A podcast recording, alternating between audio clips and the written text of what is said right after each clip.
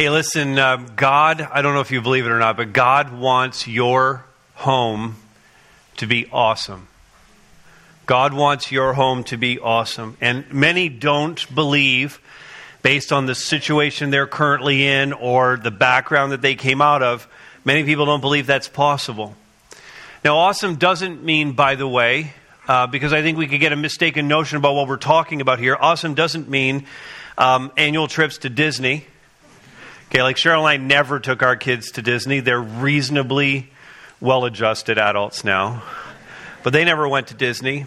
It doesn't mean uh, you have a cottage and you have to take your kids to the cottage every single weekend in the summer. It's not about having the perfect two parent, uh, three uh, kid family. It doesn't mean the ideal spouse or the perfectly behaved kids in public. Those are not the criteria by which we're determining uh, awesomeness in your family. It's not defined by anything other than, and we'll mind down on this a little bit more deeply in a few minutes, but it's not defined by anything other than this that God is at the center of your home.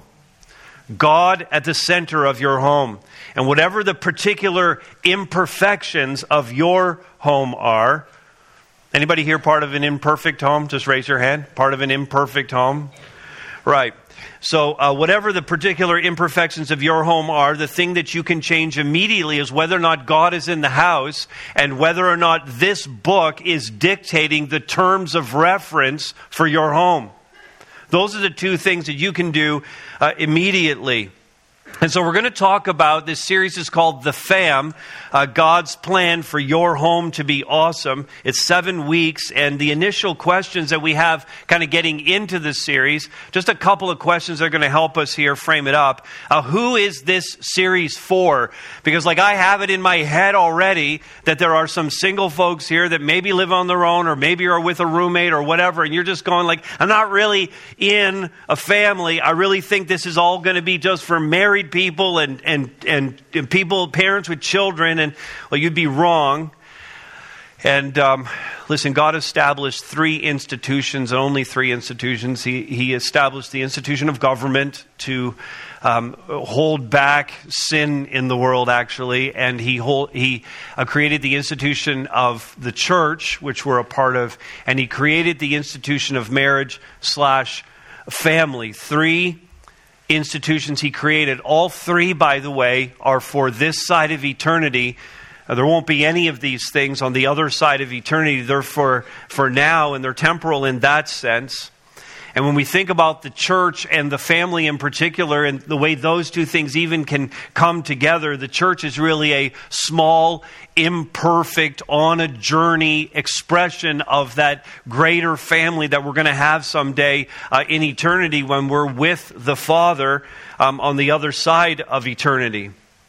And uh, God's bringing that together. And if you're a believer, um, on that basis alone, you have a stake in finding out what a family is really about because this is a family, and the principles we're going to talk about largely apply uh, to this as well. You have a stake in this. And whatever definition as well that you put on a family, family of one, living with a roommate, extended family that includes parents, siblings, spouses, cousins, all of that, the inclusion of those, you know, we were just so close to them, we called them aunt and uncle, and whether that's part of your family or not, you can decide all of that.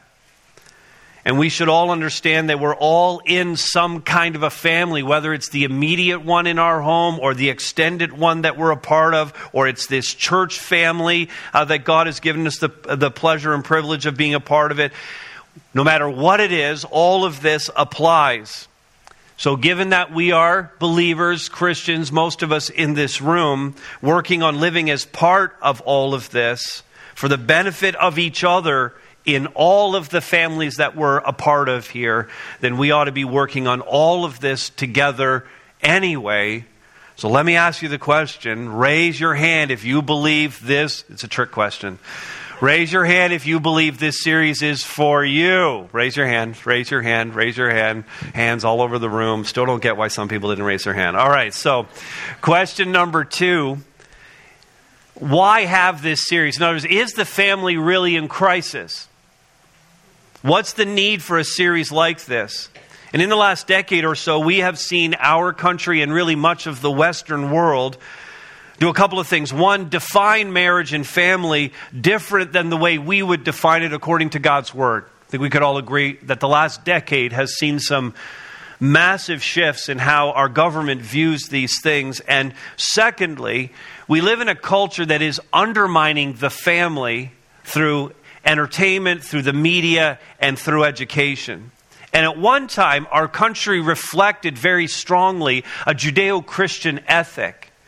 But that's simply not the case any longer. In other words, at one time, we could count on government, in essence, saying the same thing about marriage that we would say about marriage from God's Word. They were saying the same thing about family that we were saying from God's Word the government was kind of backing us up on this, but that is no longer the case. We can no longer count on our government to say such things. It's such a massive shift from when many of you were growing up in this country, and indeed, most of the changes have happened just in the last 10 years. Now, I'm not alarmed by that, and if you've heard my teaching for any length of time, you know that I'm not alarmed by that, and you know that I'm also not at all um, on the program of trying to make Canada a Christian nation, not working towards us reestablishing the Judeo Christian ethic in our government. That's simply not our mission. It's not our mandate. It's not what God has put in front of us at all. My concern really is not to advocate that our country should be something. My concern, as I enter into this series, and I'm going to spend more time with this material than, than anyone else will, my concern is for my family. My concern is that I would live out the principles of God's word with regard to my marriage and my family. My concern is for my wife, Cheryl, and our marriage. My concern is for the three children that God gave us and the three kids that they married and have brought into our family and the grandbaby that's on its way. This is my first announcement of our, our grandbaby coming. Thank you. Thank you. I'm very excited. And, so, and that's my concern is my family. And as we go through this series, really, it's up to every single one of us not to be so concerned at what's happening in the culture around us, but our concern is what's happening in the home that God has given to me. And it is possible for those who love the Lord Jesus Christ and are seeking to live by His Word, it's possible for us to have very strong Christian homes, homes that are awesome by God's definition of that, in a hostile culture. We, we just spent the fall working through the book of Daniel, where Daniel, who loved God and his friends who loved God, lived in the midst of Babylon. And they did so thriving in their faith.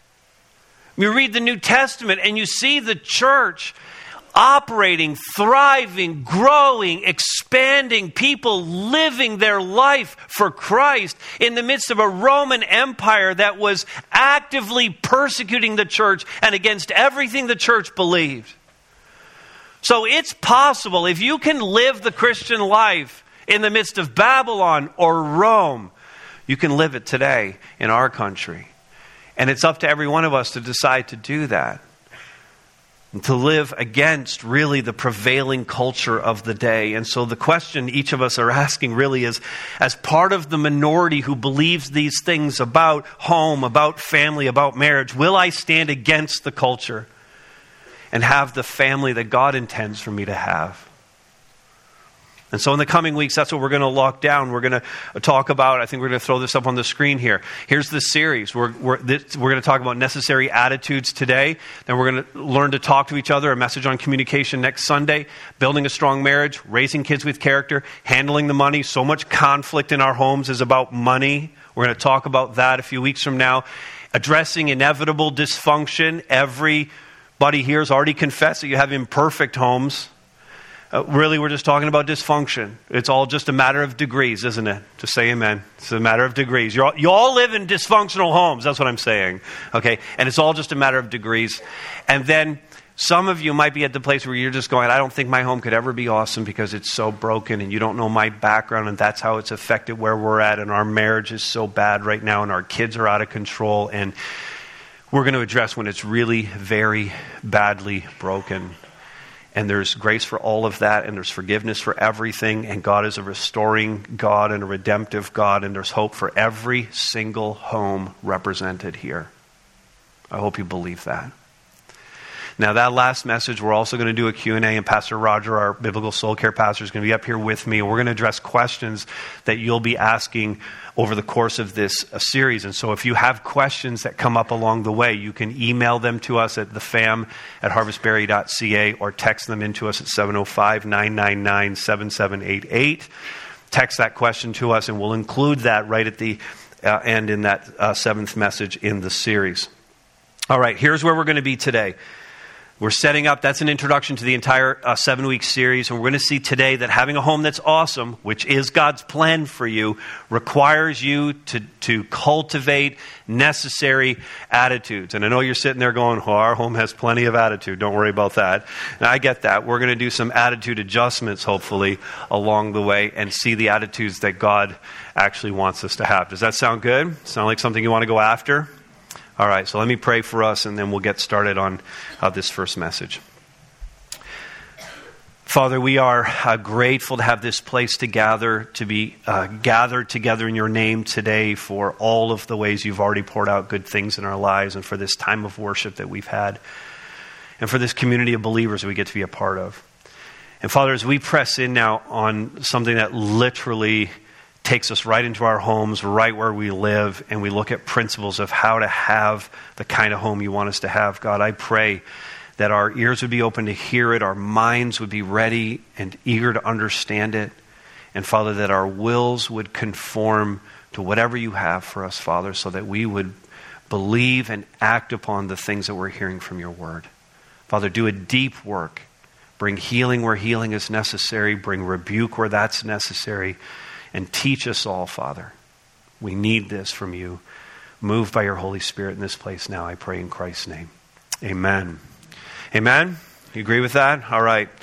Let's go after this. Having a home that is awesome, which is God's plan for you, requires you to cultivate certain uh, necessary uh, attitudes. And before we can actually get to the attitudes, here's where we uh, need to start. Uh, first, uh, you need to be uh, determining uh, declaring that this home, your home, is a Jesus home. It's a Jesus home.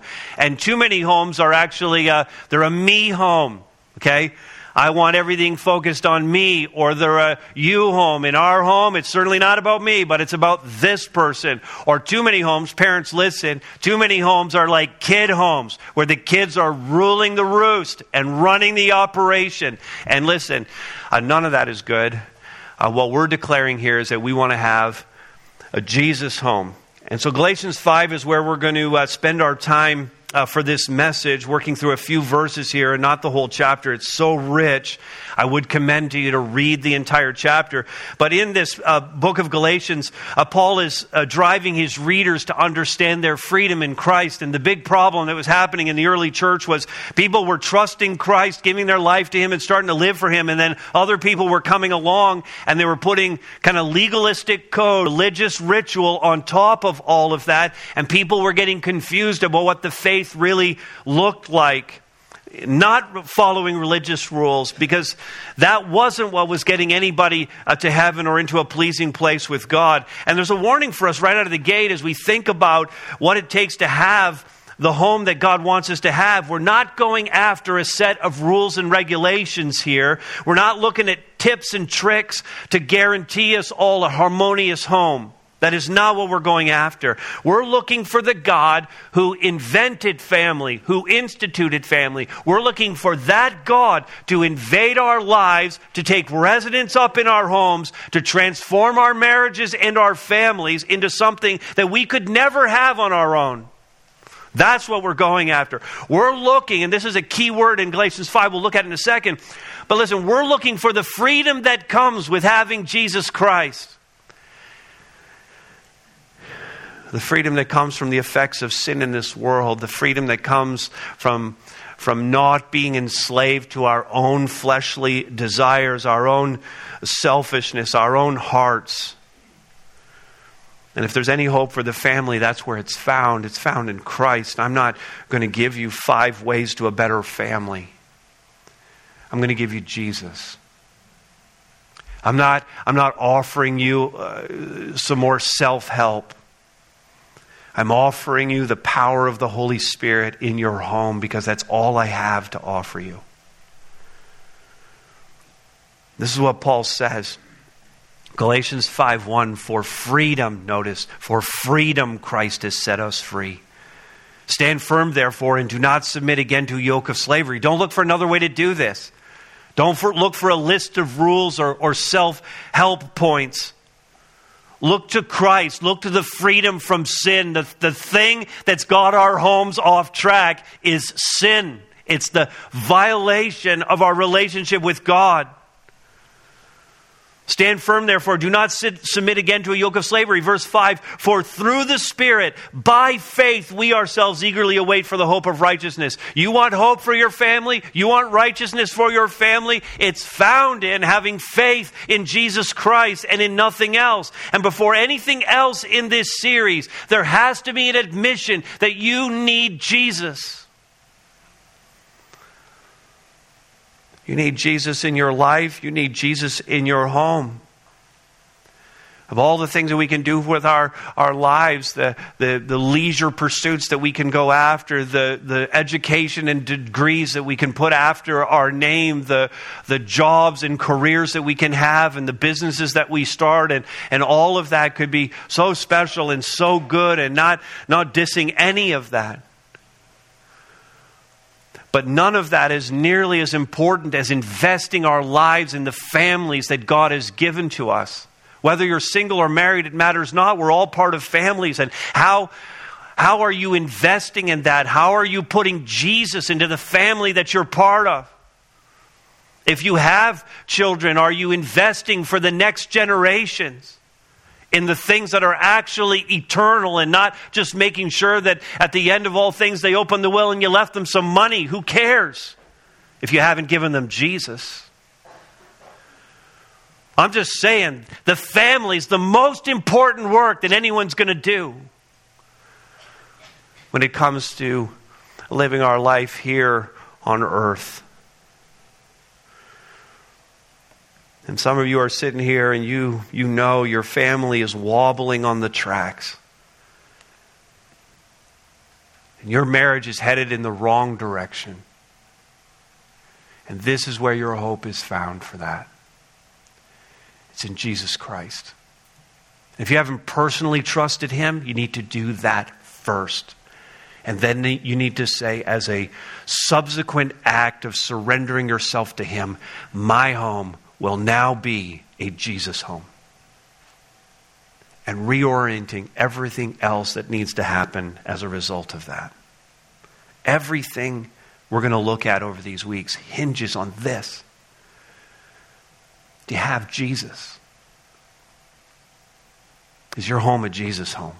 And if it is, then notice this next. You need to be committing to keep God at the center of that. And that's an ongoing fight even if you are a follower of Jesus Christ, keeping God at the center of your home is an ongoing battle that we have.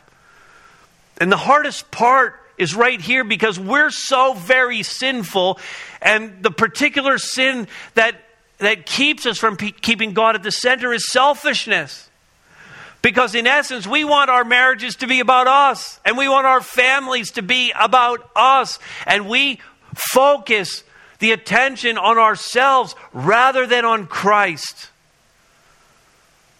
Verse 16, Paul says, But I say to you, walk by the Spirit, and you will not gratify the desires of the flesh.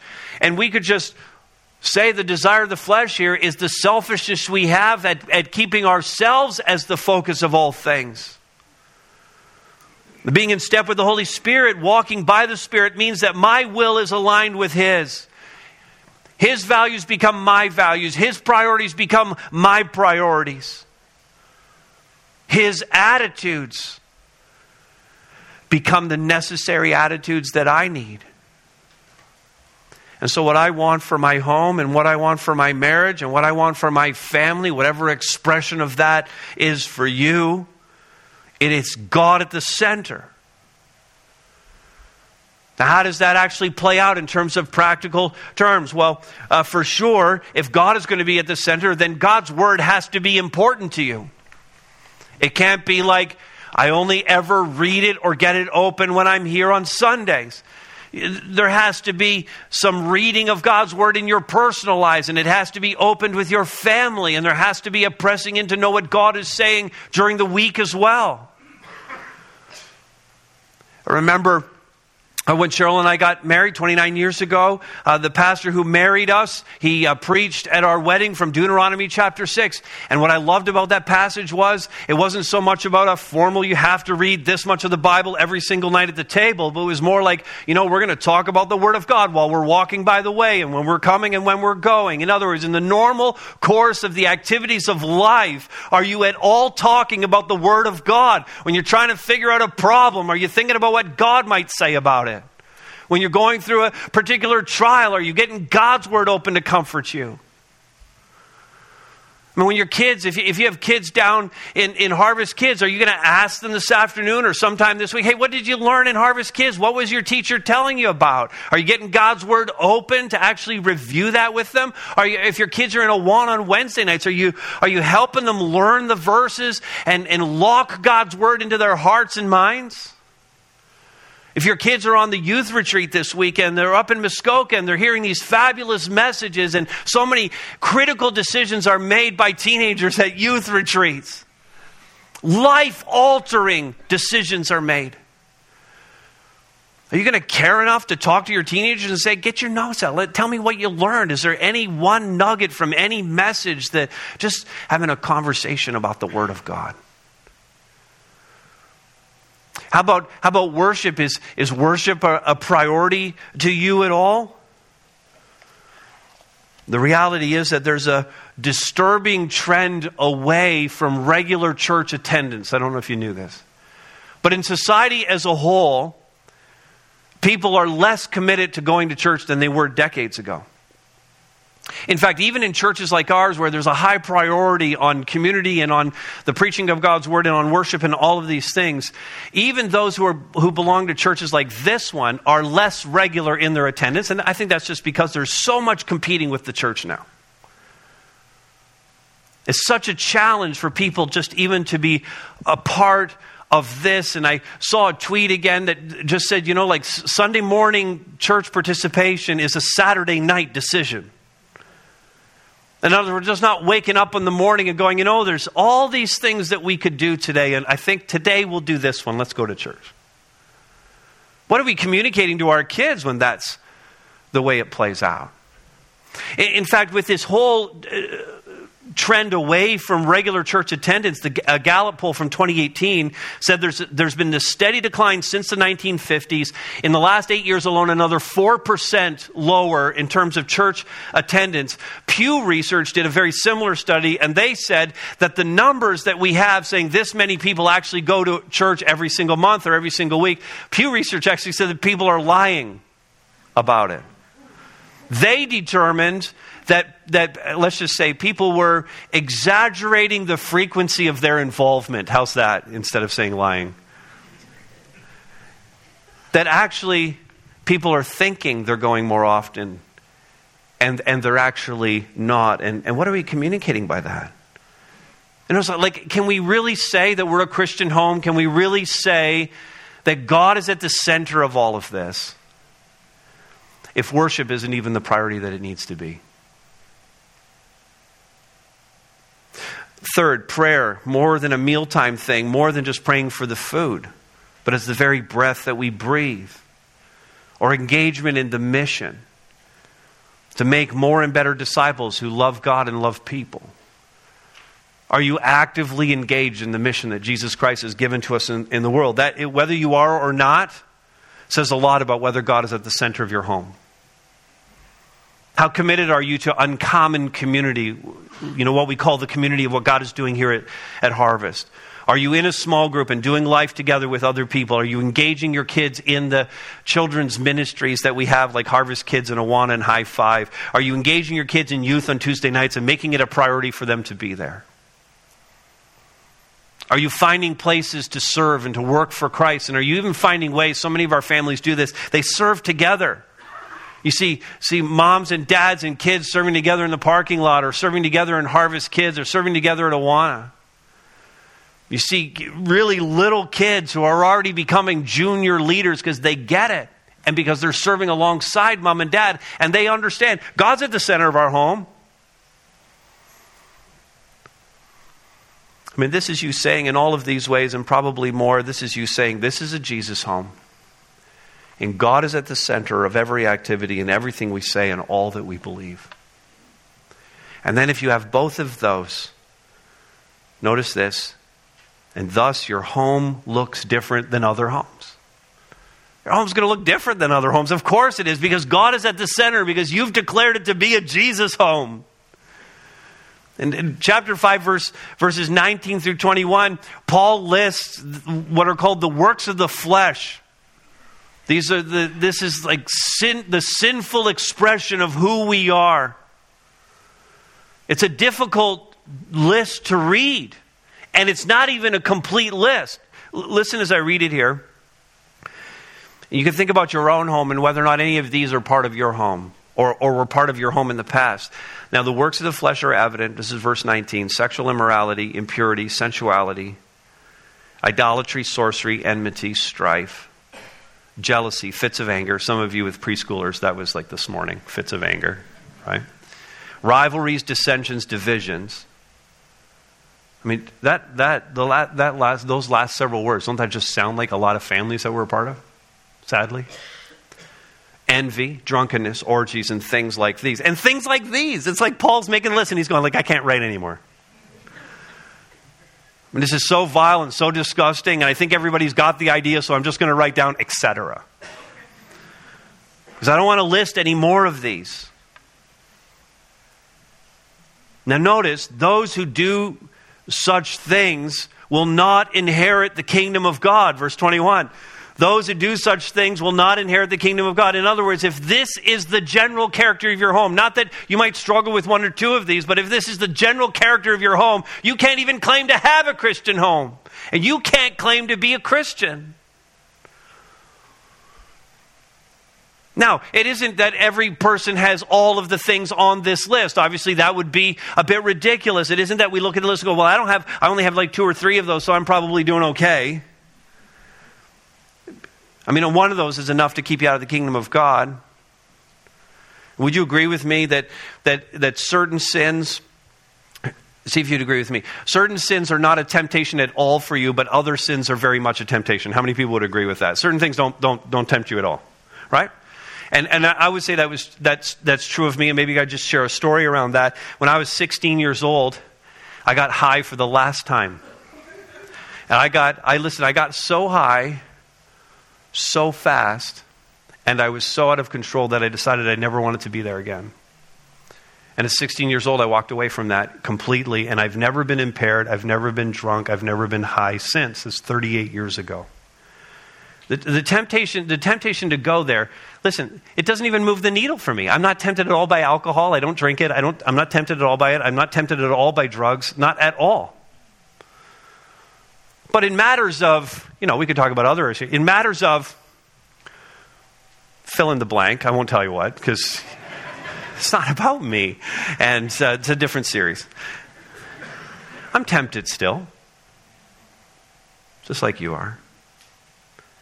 So we don't need to take the time, in fact, to work through this list. We could, and it's, it's, a, it's a pretty um, challenging study, but it's enough to say, when you look at the list, isn't it enough to say, like, I don't want to go there? I don't want to go there personally. I don't want anybody in my family to go there. And I don't want it, certainly, I don't want that to be the character of my home. Whatever, whatever brand of sin your family owns, I mean, you just want it out and you want it done with. And some of you are sitting here and you have scar tissue from previous family situations, or you're right in the midst of it right now, and you're looking at the list going, you know what? I think maybe us. I think that's us. But this is what we're up against as we declare our intention to have a home that is awesome according to God's plan. And it would be daunting and discouraging and even defeating to us if we didn't have the Spirit in us leading us the way to the awesome home that God wants us to have. And so we don't need to be discouraged by this list. It almost needs to be used as a motivation to press in even deeper to the hope that God gives us through the Lord Jesus Christ. And, and when you do that, when you're identifying these things and say, I want this out, that's the thing that's going to make your home seem so different. Because you have the Holy Spirit in the midst, renovating and changing and renewing your family into something that it wasn't before. And all by the power of Jesus Christ. So when we have all that going on, here's what's being produced in our family now. This is kind of the last point we want to look at. And this is from Galatians 5 22 and 23. And look, look, what Paul says here. It's producing what Paul calls the fruit of the Spirit in our lives. Verse 22 But the fruit of the Spirit is love, joy, peace, patience, kindness, goodness, faithfulness, gentleness, self control. And against such things, you even get a sense that there's more to this list as well. Against such things, there's no law.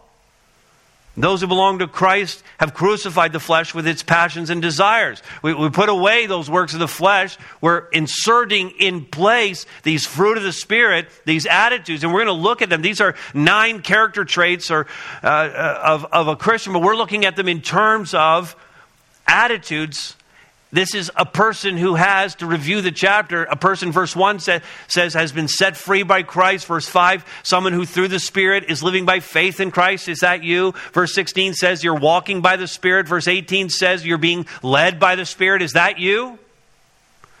If it is, then this fruit should be produced in your life. It's all driving to the point of cultivating these nine necessary attitudes. If you want a home that is awesome, this is God's plan for you. This is what should characterize your home. Now, when we're, we're, talking about them in terms of attitudes, and let's get a definition of attitude up on the screen here. An attitude, according to the Cambridge Dictionary, is a feeling or opinion about something or someone, or a way of behaving that is caused by this feeling or opinion. So it starts with something that's happening internal to who we are, but then it always results. Tell me if this isn't true. Attitudes always result in you noticing them by how people behave. Doesn't that make sense? I mean, like, I, I just know that when I have a bad attitude, it's not really easy to keep that in. Wouldn't you agree with that? I mean, you don't need to agree with that with regard to me, but more in a general sense. It's just hard to keep an attitude in because the attitude always flows in to some kind of behavior.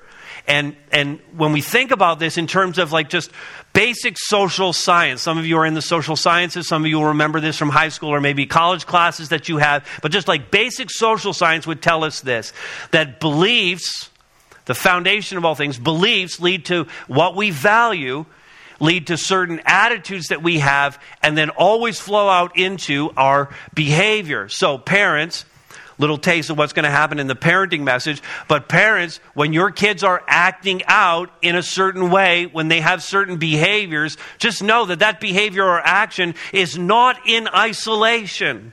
That there's something behind that. And so, in our disciplining of the child, if that is required for whatever the behavior is, if we're not filtering back through the attitude and looking at what the kid values and then making a decision about what the kid actually believes, unless we're getting back to this, we're going to deal with the behavior over and over and over again because we never got to the root issue. See, that's the difference here. And it's basic social science. It's, it's just what, how God has made us. And so all of this is, is very much tied together. The relationship from one to the other is super fluid so that attitudes actually look like behavior. They're so interconnected. And we're going to see this, this all plays out in the fruit of the Spirit being produced in our lives. And you should be able to see this as, as we kind of talk through all this, you should be able to see how these are playing out in your own home, how they play out in your marriage and in your family. And just leaving that up, I want you to think about this for a second because if your belief is that you are the center of the universe and therefore the center of your home. And, and sadly, there are some people in the room that's, that's their deal. Okay, the family revolves around them. If that's your belief, okay, then, then you have a me centered belief system. You're going to value then whatever brings you comfort, whatever makes you happy, whatever makes you successful, and all the other people in your family are only there to feed that. Does that make sense? You following with me? That's now your value. And so your, your attitude is now going to be very inward focus. And your behavior is going to reflect in how you treat others. You're seeing them only as the means by which you find personal fulfillment. Okay, so that's belief all the way to actions through the filter of values and attitudes. Now, that's a disaster for your home and your family. Can everybody see that? That's just a disaster waiting to happen. But if in contrast you believe that you believe the things that we've been saying here, that your home is a Jesus home and that God is at the center. If instead you believe that, and His Word is your authority, then you're going to value God's design for marriage and family, not your own. And the attitude that's going to come out of that, and we're going to look at this one first, the attitude that's going to come out of that is an attitude of love, which always puts others first. And that's going to result in a servant attitude, and the behavior that falls with that is that now I'm actually going to have this you before me sense of how our, our home is running, and I'm going to want to do things for you because I love you, because I love Jesus, and because He's at the center of our home. So you can see how all of this works and, and we're going to see how this plays out now with these nine attitudes from Galatians 5. And I'm working, T- Timothy Keller just did some phenomenal work in his book on Galatians here. So we're just working with his definitions, and I've just built this chart out from what he talked. And, and I know how you all are right now. Those of you who are taking notes are like, I don't know if I have enough ink for all of this because we're going to build this big chart. You don't have to. And those of you with iPhones, you don't need to take pictures of the screens, but I see you doing that all the time, and that's awesome. You don't need to do that. We're going to provide this whole chart to you in our, on our resource page and in our social media tomorrow. So here's where we're, here's where we're going to go. The fruit of the Spirit, Galatians 5, Tim Keller. Here's the nine fruit and a definition, and then what the opposite is, and then what a counterfeit form of that is. Uh, let's look first of all at uh, the fruit of love. Um, we could spend a lot of time on all of this, but I want you to be thinking about all of this in terms of family and marriage and your kids and how you relate to other people in your home and are you demonstrating these attitudes, all right? So, love is to serve a person for their good and their intrinsic value, not for what the person brings to you. We've kind of already talked about that. The opposite of love is fear, it's self protection and it's abusing people because you're only taking off of them what you can get from them. And the counterfeit of love, it kind of looks a little bit like love. In that sense, it's counterfeit. Selfish affection. Attracted to a person, you treat them well because of how they make you feel about yourself. Hey, listen, that's okay. You're starting out your dating relationship. That's the way it all. St- that's the way it all starts, right? That's called dating. Okay, like I started hanging out with Cheryl because of the way she made me feel. Are you, you, you with me? Was that too awkward? She made me feel really, really good. Okay? And, and so that's all selfishness. That's not love, that's counterfeit. You got to get over that in a hurry in your dating relationship in order to get engaged and married and have a God centered home. Joy, here's the second one delight in God and all that He provides for the sheer beauty and worth of who He is. Okay, so, so it's not at all dependent on the circumstances of my life. I'm just delighting in God. And the opposite of joy, we would think immediately of sadness, but it's, that's part of it. But it's mostly hopelessness and despair. When there's no joy, there's just despair. And the counterfeit form of it is this elation that comes with experiencing blessings, not the blesser. In other words, I focus on the gifts that God has given to me, but I'm not focusing on the giver, and the gifts come and go. So I have these mood swings based on circumstances, and we would call that happiness. And I'm not out on happiness, and I want you to be happy, but let's never confuse happiness and joy. Happiness is dependent on things that are happening in front of me right now, and joy is dependent only on my relationship with Christ. So there's a huge dis- difference between the two. And I want a home that's filled with joy. I don't mind the laughter and the happiness when good things are happening, but I want joy at the core of it. Don't you want that for your home? All right, here's the third one peace. Confidence and rest in the wisdom and sovereignty of God more than in your own confidence and wisdom. Okay, I'm confident in what God has for me. So again, the circumstances don't matter. I'm at peace because I believe this is what God wanted for me, and I believe He's sovereign. I believe He wants what's best for me. The opposite of this, and this plagues so many homes, is anxiety and worry. And the counterfeit of this is it appears to be peace, but it's actually indifference and apathy. I just don't care. It appears to be peace, but it's not. Patience. The ability to take trouble from others or life, so just general circumstances, without blowing up or hitting back. How many homes could use a little bit more patience this week, right? This goes on all the time. And the opposite of this is resentment toward God and others because things don't go according to my plan.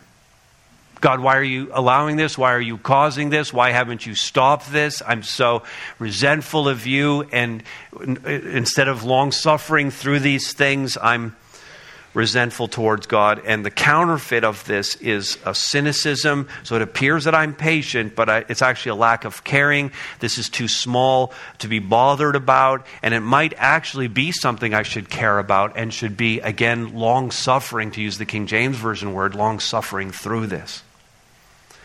Kindness. Are you seeing how these apply to your home? Is everybody kind of just give me a little nod just to let me know you're still with me? Okay. Practical kindness. Um, with vulnerability out of deep inner security. In other words, I can be kind to you because I know exactly who I am in Christ. My identity is so set, I can just I can just be nice to people. And the opposite of this is I can't be kind or nice to people because I envy them and I'm unable to rejoice in another person's joy. And the counterfeit of this is that I am doing what appear to be kind things, but they are manipulative good deeds. In other words, I'm doing good for others so I can congratulate myself and, and feel I'm good enough for God and I'm, I'm good enough for others. Goodness and integrity. Honesty, transparency, being the same in one situation as another. The opposite of this is phoniness and hypocrisy.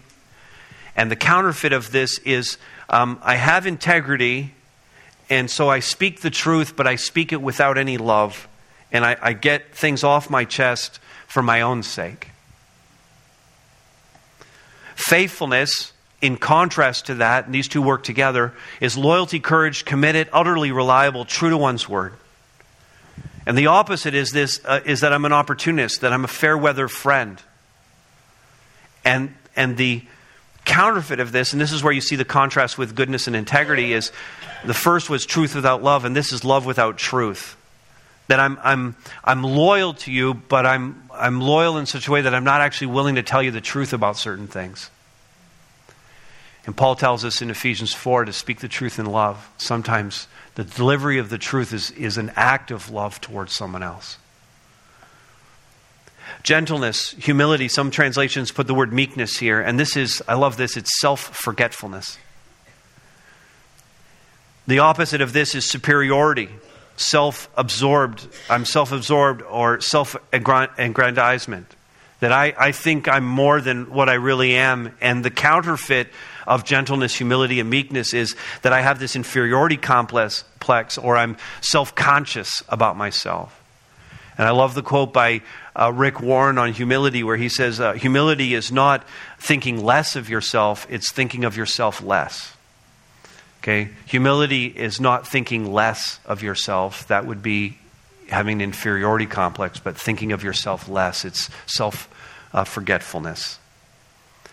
And then finally, this one self control the ability to choose the important over the urgent. And we get chasing after the thing that's like, this is the immediate crisis, and I'm going to deal with this. And again, we're never getting at the important things. The opposite of self control is a driven, impulsive, uncontrolled person. And counterfeit is that I have this willpower that's based on pride, and I have this need to feel in control. And anytime you have a controlling person in the home, that's a disaster for the home. And if you get two controlling people, that's almost untenable. And it's so far away from the attitude that Christ would have us have that of self control and the fruit of the Spirit in our lives. That's a lot, and I would really commend to you to download the chart and to start reviewing that and and seeing how these things could be put into play in your home and really even diagnosing whether or not some of these more negative counterfeit and, and opposite things are happening in your home and what needs to happen to reverse that by the power of the Holy Spirit. And Keller makes the point that the fruit of the Spirit are all interrelated and, and interconnected. One attitude can't be seen in isolation from all the others, and it's really a package deal for us. That you commit to bearing all of the fruit or you get none of it. In other words, a Christian home is an all in proposition for us. And the most dangerous home, really, as we think about our homes being for Christ or not, but the most dangerous home that a kid can grow up in is one that thinks that you can half heartedly pursue Christ. That's the home where kids lose their faith and where marriages crash and burn. And so there's a lot on the line here if you want to have a home that's awesome. But that is exactly what God's plan is for you. So let's pray together.